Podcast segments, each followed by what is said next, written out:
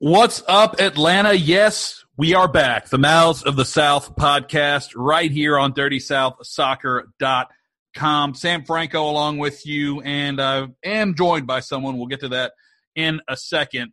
But first and foremost, you know, we have been on a little bit of a hiatus. You know, Eric, myself have been, you know, extremely busy with our day jobs, if you will. And, you know, Eric, the reason he's not here right now is he's in Montana doing God knows what, hopefully being an extra on Yellowstone or something, because that would be pretty cool to see him pop up on Yellowstone or something like that. But anyway, Eric not here today, but he's not going anywhere. He will be back. One, I guess, housekeeping note I do have is that Josh Bagriansky, no longer with the Mouths of the South podcast. Very amicable split. Obviously, Josh, with his coaching duties with Inter Atlanta, a little harder for him to kind of stay to a tighter schedule. And that's something that, you know, obviously Eric and I want to do as credentialed Atlanta United media members. Yes, a development that happened actually today. So I'll be very excited to be getting back into the press box. But anyway, Josh just not going to be, you know, a full-time or with the Mouths of the South anymore. We still hope to have Josh on from time to time. Obviously, he's been a big part of our show. And he won't be, you know, leaving Dirty South Soccer or anything like that. You'll still catch his articles there. And I think from time to time, you know, him and Joe Patrick are going to do some audio stuff. As they've done, I think they were calling that, like, the crossover. So I don't even remember what they were calling it, but every once in a while you'd get Josh from Mouths of the South and Joe from Five Stripe Final, and they do some stuff together. And so that's going to continue, and we hope to have Josh on, like I said, you know, any chance he gets. You know, he's always got a place at the Mouths of the South microphone, if you will. But just wanted to get that out of the way. Obviously, super appreciative and grateful for having Josh as long as we did, and for the things he's done for our podcast, and obviously just a tremendous, you know, wealth of soccer knowledge. And, you know, you'll still get that on Dirty South Soccer, so don't worry about that. And, you know, this is one of those things, too. It's completely amicable split. You know, Josh realized that, you know, he couldn't put in the time, I guess, commitment that you know, Eric and I are going to try to, you know, redo here on the Mouths of the South podcast. So look for Josh again over at Dirty South Soccer. And, you know, Josh is a friend of mine going way, way back, all the way to our Druid Hills High School days. So, again, very appreciative of him for being on the Mouths of the South as long as he was. And you know, looking forward to, you know, having him on hopefully from time to time and to continue to see his stuff on Dirty South Soccer. Anyway, now that all that's out of the way, I did just mention that I am joined by someone. And we didn't bring in a Huffy. We brought in a Schwinn. That is right. The newest member of the Mouths of the South podcast, Payson himself, the king of the dad joke, Payson Schwinn. It is a pleasure to have you joining the Mouths of the South, and cannot wait to see what this season brings us. But, you know, obviously – you and I got to know each other in the early days of Atlanta United, covering the team, you know, when you were doing some freelance stuff and I was working in radio. And that's right. We I think we first met at Bobby Dodd. I think that's correct. Box. I was doing freelance for MLSsoccer.com, the mothership, before Jones took it over. That's right. No, I mean, he took over the whole mothership. He's writing their morning newsletter. I mean, he's doing it all over there. So, yeah, but I'm so happy to be here, and we already got a Schwinn bicycle joke in, so that's good. I had to knock it out early. But we do, again, appreciate you becoming one of the Mouths of the South, and it's going to be super fun this season. Going to be great. Just, you know, talking Atlanta United, because that, first and foremost, is what we do here. You know, we get some other things from time to time. Yeah, that's good to hear, because I know a little bit about Atlanta United. Not much else. Yeah, I'm right there with you. So getting to see what this team is going to do this year, you know, their first full year under a new manager, you know, their first year kind of outside of the shadow of Gabriel Heinze, and just everything that happened last season. I mean, last season was one of those where it was just such a cluster from the beginning, And for Atlanta United, you know, we talked about this a lot on this show, for them to be able to rally and be right in there, you know, at the end of the season, you know, in the playoff race and all that stuff. I don't think we thought this team was going to, like, make a super deep run in the playoffs or anything. But for them to finish the way they did, especially after the start of the season, was truly incredible. So it's going to be awesome to see, you know, what they can do with a full season of, you know, Gonzalo Pineda as the manager of this team. Yeah, and just to go off that, it's been a while since I've been this excited for a season. And I think that's partly what you said there with Valentino Pineda kind of turning things around. And then you have a full preseason under Pineda, and you're not worried. I mean, obviously I'd want to be in CONCACAF Champions League, but that kind of last year, kind of in the last couple of years, just falling out early, not getting that full preseason, having to worry about travel. It just seems like this season is set up a lot better for us, especially in the early going, because last year's beginning to the season, going all the way through when Heinze wouldn't let them have water to the point where he eventually got canned.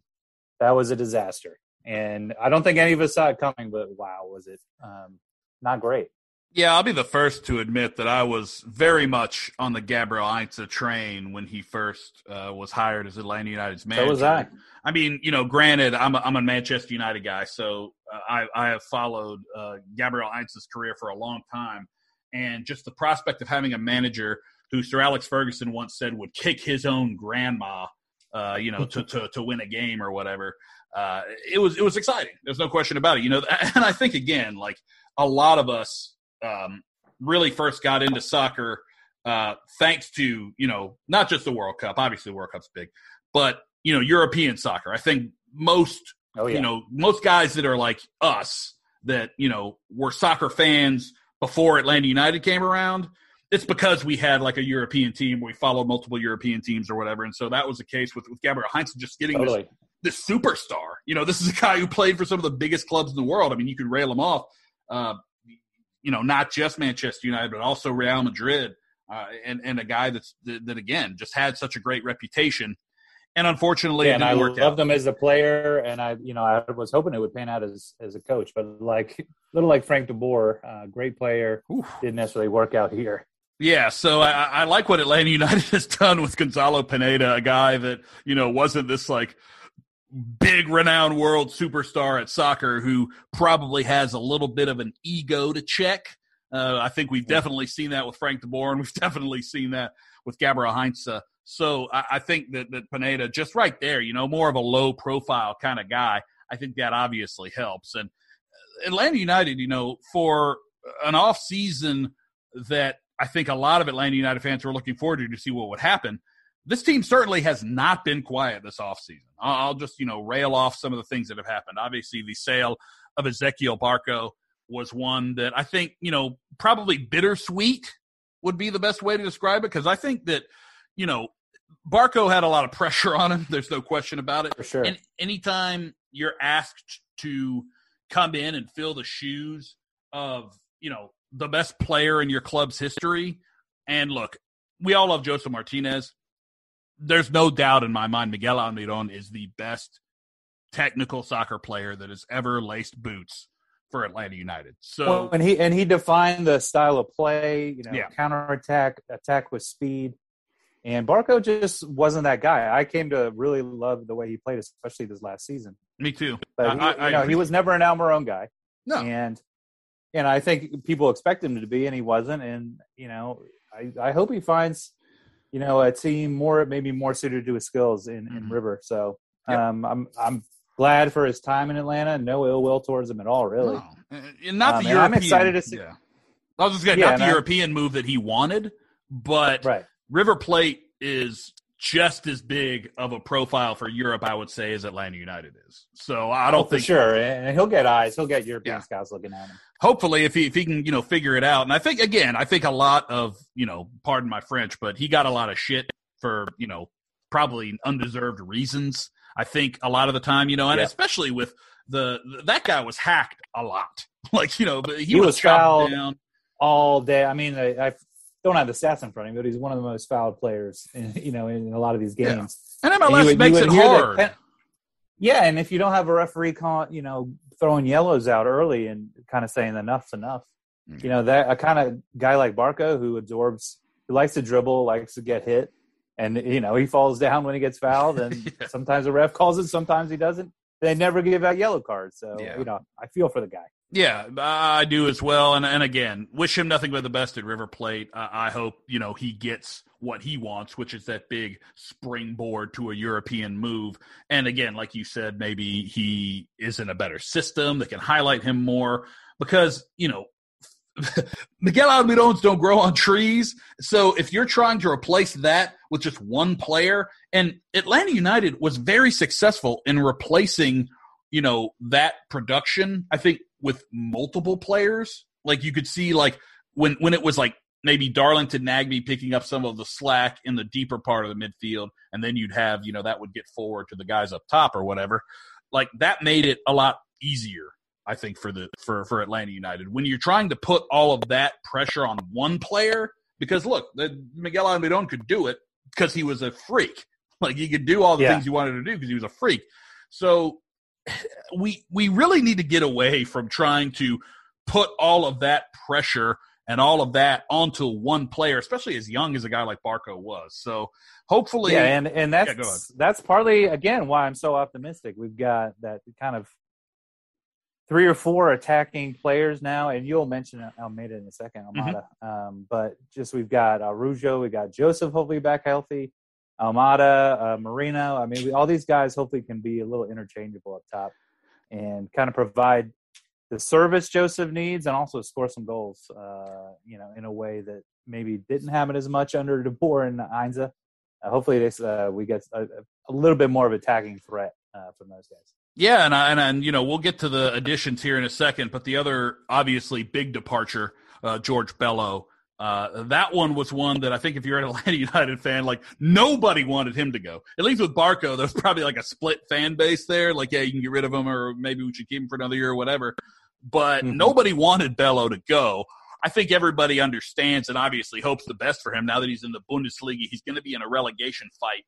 So I think that's really going to, you know, not just improve his odds of like making the World Cup team, but just sharpen his skill set as a player. You know, when you're playing for something so desperate as what he's going to be in the situation and now in the Bundesliga, you know, he's definitely not at Bayern Munich, let's put it that way. Yeah. I had never heard of that team, to be honest. So. Yeah, I'm right there with you. But I think that, you know, him going on is a good thing for U.S. soccer. When it's one of those things where it's like him developing is going to be great for the national team. But for Atlanta United, it sucks that we lost one of our best players, especially at the back line, which is so important. So Atlanta United being able to replace that's going to be very, very important, and how they do that is going to be big. But we can now jump to the additions that this team has made. And obviously the big one, Thiago Almada, as you said, you know, just one of these players that, again, I think a lot of people are going to fall into the trap of saying the next Miguel Almirón or the next this. It's like we've got to get away from that, and we just need to let this kid be the first Thiago Almada. You know, he needs to be. Yeah, and I'm just thinking we've had Miguel was different, and same with Joseph. They just came into the league and started steamrolling. Yep. You know, it's a tough league to just jump in. I mean, look at Pity Martinez. I mean, he's off somewhere in Saudi Arabia now. I mean, they're just not used to the physicality when they come into MLS. They're not used to it. They either downplay it or they're not used to it. I mean, you should be in the Argentine league, but you know, I think people come here and don't expect the athleticism. They don't expect maybe a little bit more technical play than they're expecting from MLS, I guess. But they get here and it's a little bit of a transition. So I'm going to give them a little bit of time, but let's not expect Almirón right out of the gate. No, absolutely not. But you know, you're getting a player, you know, very very attack minded South American player, which is, you know, what Atlanta United fans are used to at this point. You know, you go out and you see a team like Chicago bringing in a Xherdan Shaqiri, which I think could be maybe the signing of the offseason, but. That's not what Atlanta United does. The Swiss block, yeah. They've never been that. They're not going to go out and make that splash. Like, I think I even tweeted when I saw that Shaqiri was negotiating to come to MLS. I was like, It ain't going to be Atlanta United, but I wish it was, because this guy is really good. And we've seen him play at the highest level and score at the highest levels. And I think those intangibles are very important, because you get a player like a Pity Martinez or a Barco who has played in you know, pretty big levels in, you know, Argentina and done things. And you know, I mean, shoot, we talk about how, and I still don't know how this happened, but Pity Martinez was, you know, the South American Player of the Year the year before he came to Atlanta United. So it's not like these guys don't have that experience, but I think, you know, Champions League and like European and like World Cup experience like Xherdan Shaqiri has is like a whole nother level, but that's another discussion. Yeah. It's a whole nother level. You love to have that experience, but honestly, you know, I love a guy like Almirón just came here wanting to prove himself. Yes. You know, I think that's that. Part of the motivation, you know, wanting to get a move and everything, but also, you know, being young and hungry and wanting to, attack and run his balls off is part of what being that young player is all about versus maybe a Shaqiri. But I'm excited for, you know, the front office did a great job in the offseason, I think, because agreed. A lot of us were like, what is going on? What no signings, you know, snooze fest. But I think it was all a holding pattern, you know, waiting for this Almada stuff to kind of resolve itself. Yeah, they knew who they wanted. That happened. That's the thing. Yeah. They knew who they wanted. And, you know, we have been at times critical of the front office, I think, just like any Atlanta United fan, you know, has been. But, yeah, this offseason, I don't think you can really say too much negative about what's happened. So you just got to hope that, you know, this team can kind of hit the ground running and have a really good season. But I think Almada is obviously going to be a huge part of that. I think someone that, you know, depending on how this trial goes, I think Dom Dwyer could end up playing a pretty big role for Atlanta United, because this is one thing that we've talked about ad nauseum here on the show. It can't just be Joseph. Like, for the entire MLS season, you can't just have one striker. I mean, I think it worked to a degree in 2018. You did have Tito Villalba there to kind of come in and spell Joseph from time to time when you needed it, but you still didn't really have that like-for-like straight-up attacking option. I think Dwyer is probably about as close as you've gotten to. I mean, obviously you've had guys like, you know, Kubo Torres. You know, you've had guys like Kenwyn Jones who have come in. These guys, it's funny you mentioned those two, because they were – I remember – both signings, and I thought, well, you know what? Good veteran signing. Kenwyn can score goals, man. Yeah, he can score goals. They're physical, not necessarily Kubo, but, you know, they've had experience scoring goals. They can come in the final minutes. But they were kind of washed. They were. And I wonder, because I actually love Dom Dwyer as a player when he was scoring and doing well, but I wonder if he's washed. We'll have to wait and see how that's the thing. You know, it's a trial, so you would think that, you know, with a guy like with the reputation of a Dom Dwyer, you would think you wouldn't need to bring him in on a trial. You know, you'd think, but that is what worries me. But if he's not washed, he could be a huge asset. And I know that a lot of Atlanta United fans, and I think you and I and Eric were talking about this the other day, but it's like, what's with all the hate for the Dom Dwyer thing? And it's like, he played for Orlando. That's the only reason. That's literally the only reason. I mean, I said it at the time. I don't care. Yeah, I hated him when he played for Orlando, but if he comes over to us, I'll ride or die. Yeah, exactly. You know, it's like Breck Shea, man. I'll be same with Breck Shea. That guy's a loon until he joins your team, you know, and then he's beloved Breck Shea and all those weird things you love about him. But, you know, I think Dom Dwyer would be a good signing, especially if you need some, you know, depth for these for the U.S. Open Cup, which is back on, I think, and some of these other, we'll see. You know, games. And Joseph will need a break. I mean, I still don't know about his need holding up all those games. They're going to have to give him some breaks here and then. And that's the thing. You have to have someone. You've got to have someone that can spell Joseph when he needs rest. And you haven't really had that. You haven't. You've tried a bunch of different, you know, combinations of things to try to fix that issue, and you haven't done it yet. So I have no problem. At the very least, take Joseph out, let him get a little angry, but you're just putting in Dwyer to waste some time the last 5 minutes. Yeah, you know, absolutely. You can do that too. And that's the thing. Yeah, you need, you know, squad depth is so important. Unfortunately, with MLS and the arcane roster rules that the league has that they needed to ditch probably 5 years ago, but for some reason they still haven't. I think, you know, maybe Don Garber just likes, you know, having all the power. Just likes them more, make them more complicated. So. Yeah, exactly. We could, spend hours talking about the ins and outs of MLS and why they own the player contracts and all that stuff. But in a league where you can't just necessarily splash the cash to fix a problem, although don't tell that to Atlanta United because what now? We have the 3 or 4 most expensive transfers in league history already. It's a weird position to be in as an Atlanta fan. You know what I mean? Like we've never been the team that like splashes the cash, like in terms of like, the Braves or the Hawks or the Falcons. And when it comes to big time free agents, it just hasn't been a destination because other places just pay more. But when it comes to MLS, there is no team that has proven to be willing to splash the cash quite like Atlanta United. But that's all for, like, DPs. Like, that doesn't help you when you're trying to fill out the rest of the roster because you have to fit within that, salary cap and everything that is so weird about MLS as a league. So a guy like Dom Dwyer, I think, is a perfect fit if, like you said, he's not washed. Because he's not going to cost a lot of money. He knows how to play in this league. He knows how to score goals in this league. So, if you can get him to be Joseph's backup, I think that's about as good as you can hope for. Totally. And, they may be looking for someone else to add in that spot, but if he works out, that'd be great because we need a little bit of depth in striker. But I was going to say the thing that impressed me about the front office, this is a move like take with the Bello stuff. They knew they were going to have to move him on eventually.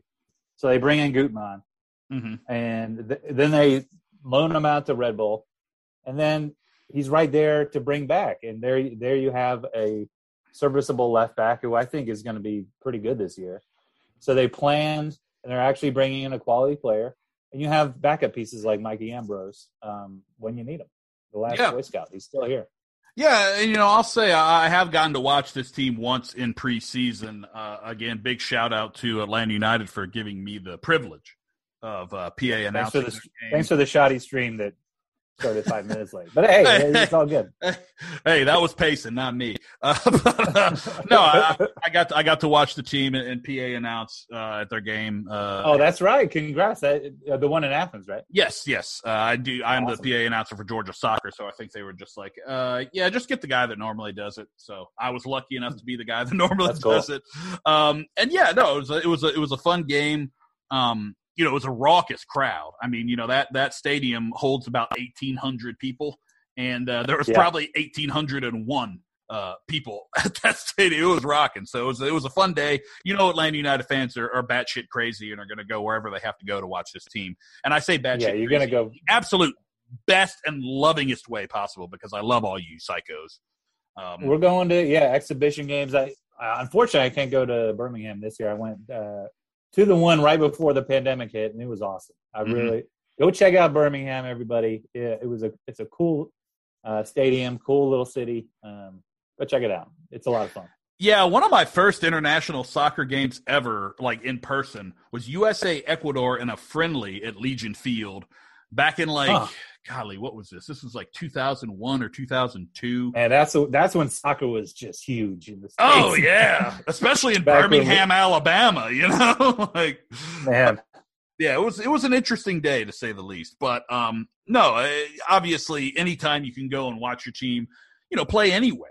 Like, this podcast, one of our first big on assignment things or whatever was going to the Charleston Battery Stadium and watching Andrew Carlton kind of make his, not Atlanta United debut, but, he played for the Charleston Battery because the team hadn't started playing games yet.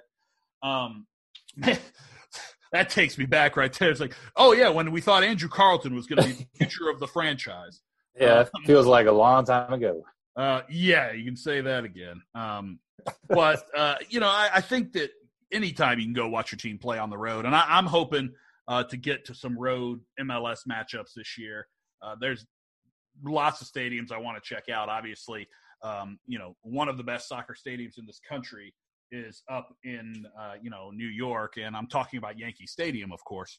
But in all seriousness. No, I might actually go to that game. Oh, my God. Only because, I think it's July 4th, get up to New York City. and finally see this disaster of a situation. Yeah, it's one of those things where it's like it's a car wreck. You can't turn your head away from it. And I want to see how small that field really is. I've beaten this horse to death, but it's such, yeah, we'll beat it again. It's such a joke that the league allows that to be an actual stadium that a team plays in, because we can talk about that if the cows come home, and I'm sure Payson will get you on the soapbox plenty as you are now our newest member here on the Mouths of the South podcast. But no, I mean, there's a lot of different venues I want to see in MLS. Providence Park, probably number one on that list. I'm still shocked. For sure. I'm still shocked New York was able to go into Providence Park and win MLS Cup like that. That was shocking to me.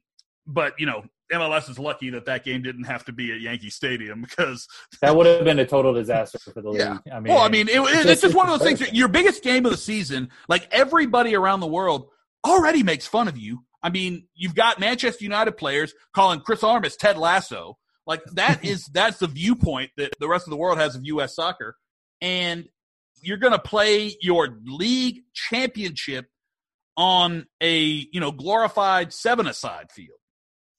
Like, it's with a mound still evident in the middle. I mean, right. Yeah. If you're watching that from England, I mean, wow, exactly. It's fitting all the stereotypes. Yes. So hopefully, MLS needs to figure that situation out. But anyway, just too many great stadiums in this country, especially the soccer-specific ones that are being built. Austin, that one looks amazing. What is it? Austin. The bank out in L.A. where LAFC plays. Oh, LAFC. I got to get out there. Super nice. So, yeah, I mean, that's the thing. Anytime. Soda, all these great things. Anytime you can go and catch your team on the road, you got to do it. And, look, I love Mercedes-Benz Stadium. Don't get me wrong. I think it's the greatest multi-purpose stadium in the world. I've been to plenty. And I will just say that Atlanta United Stadium, Mercedes-Benz Stadium, just – so many different levels ahead. I mean, obviously it's not a grass field, and a lot of people complain about that, but they will have grass on the field for the World Cup game there, or games. Hopefully it's a semifinal, but we will see what happens there. Wait, did you say greatest multi-purpose stadium in the world? Yes. What about Atlanta Fulton County Stadium? That was the greatest. No. Well, I mean, the Beatles did play there. So, I mean, they got that going for it, which is nice. Yeah, I mean, the Benz is incredible. I mean, it's probably the most – amazing, luxurious place I've ever seen a game. Yeah, but that doesn't mean there aren't other good stadiums, and especially soccer-specific ones. Yeah, exactly, soccer-specific. Even the new Columbus one. I just want to see all these places eventually, and see Atlanta United win. In all Columbus places. Just takes me back to earlier this season when they tried to change their name. Oh man, MLS gonna MLS, and that was one of the biggest cases of it. Well. I guess that can about wrap up our debut episode here, Payson. I know that, we've got a full season ahead of us. We very much look forward to having you on, and Eric will be back, hopefully from Montana. Hopefully he doesn't get like, out in Montana, it feels like anything could happen to you. Yellowstone, just going off that show, what I've seen of it, I mean, he's got to be careful out there. Well, and I caught for some reason, like last year, I think this is probably just pandemic fever of trying to find something to watch. But that ABC show, Big Sky? Yeah. So, yeah. I watched like the first 5 episodes of that.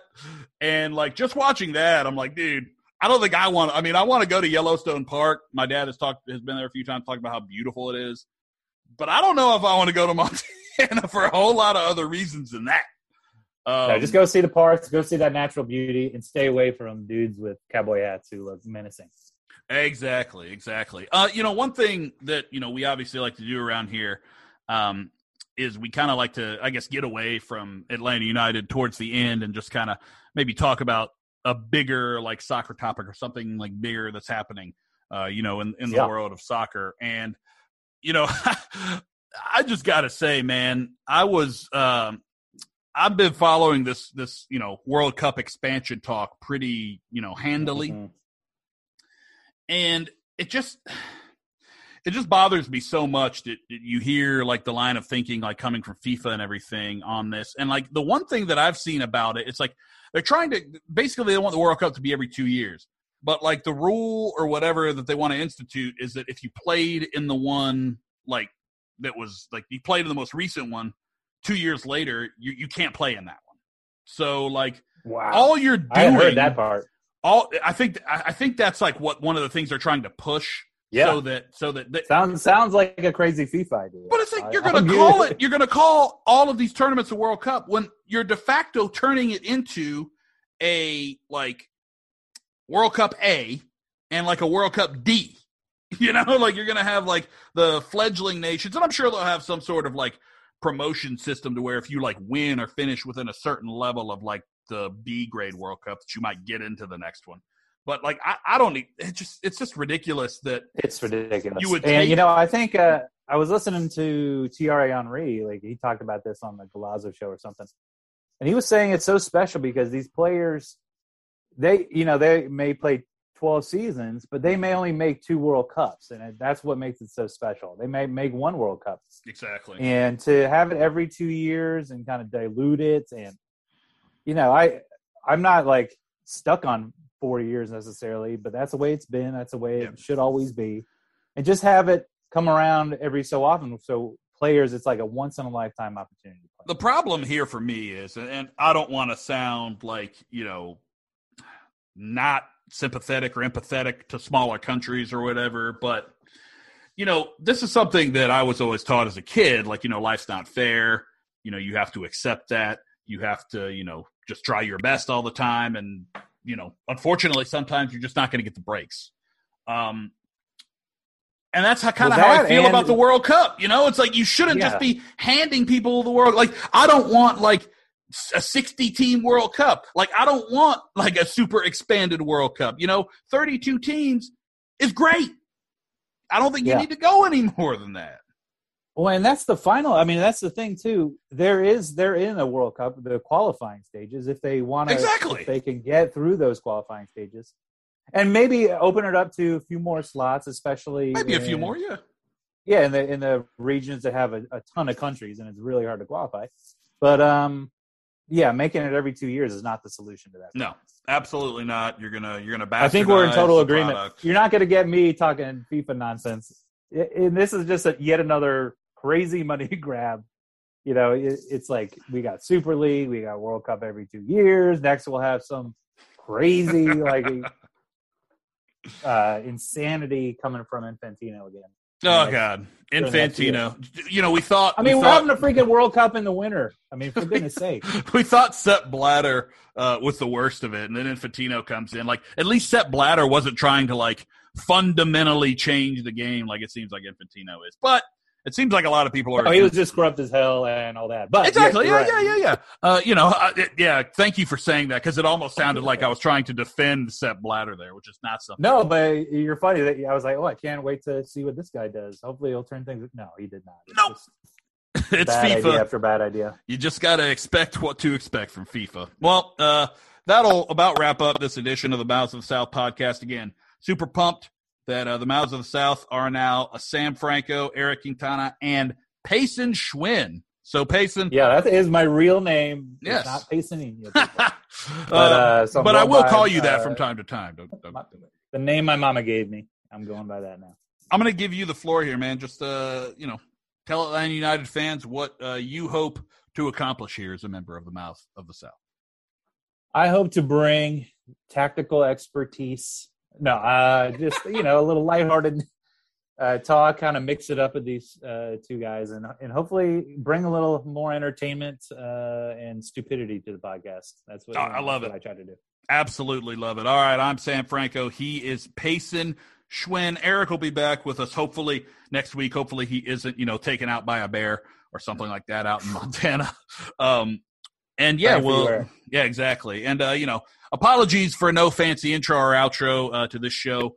We kind of need to make a new one, so we will we'll get on that, and we will you know, have a lot more coming this year. I will say that the one thing I want to say in terms of, you know, commitment to Atlanta United fans is that this podcast, I think, you know, during COVID and last season, we were nowhere near as committed as we needed to be. So, and I say we're during COVID. We're back, baby. I say during COVID. I say as the new guy. It's not still going on.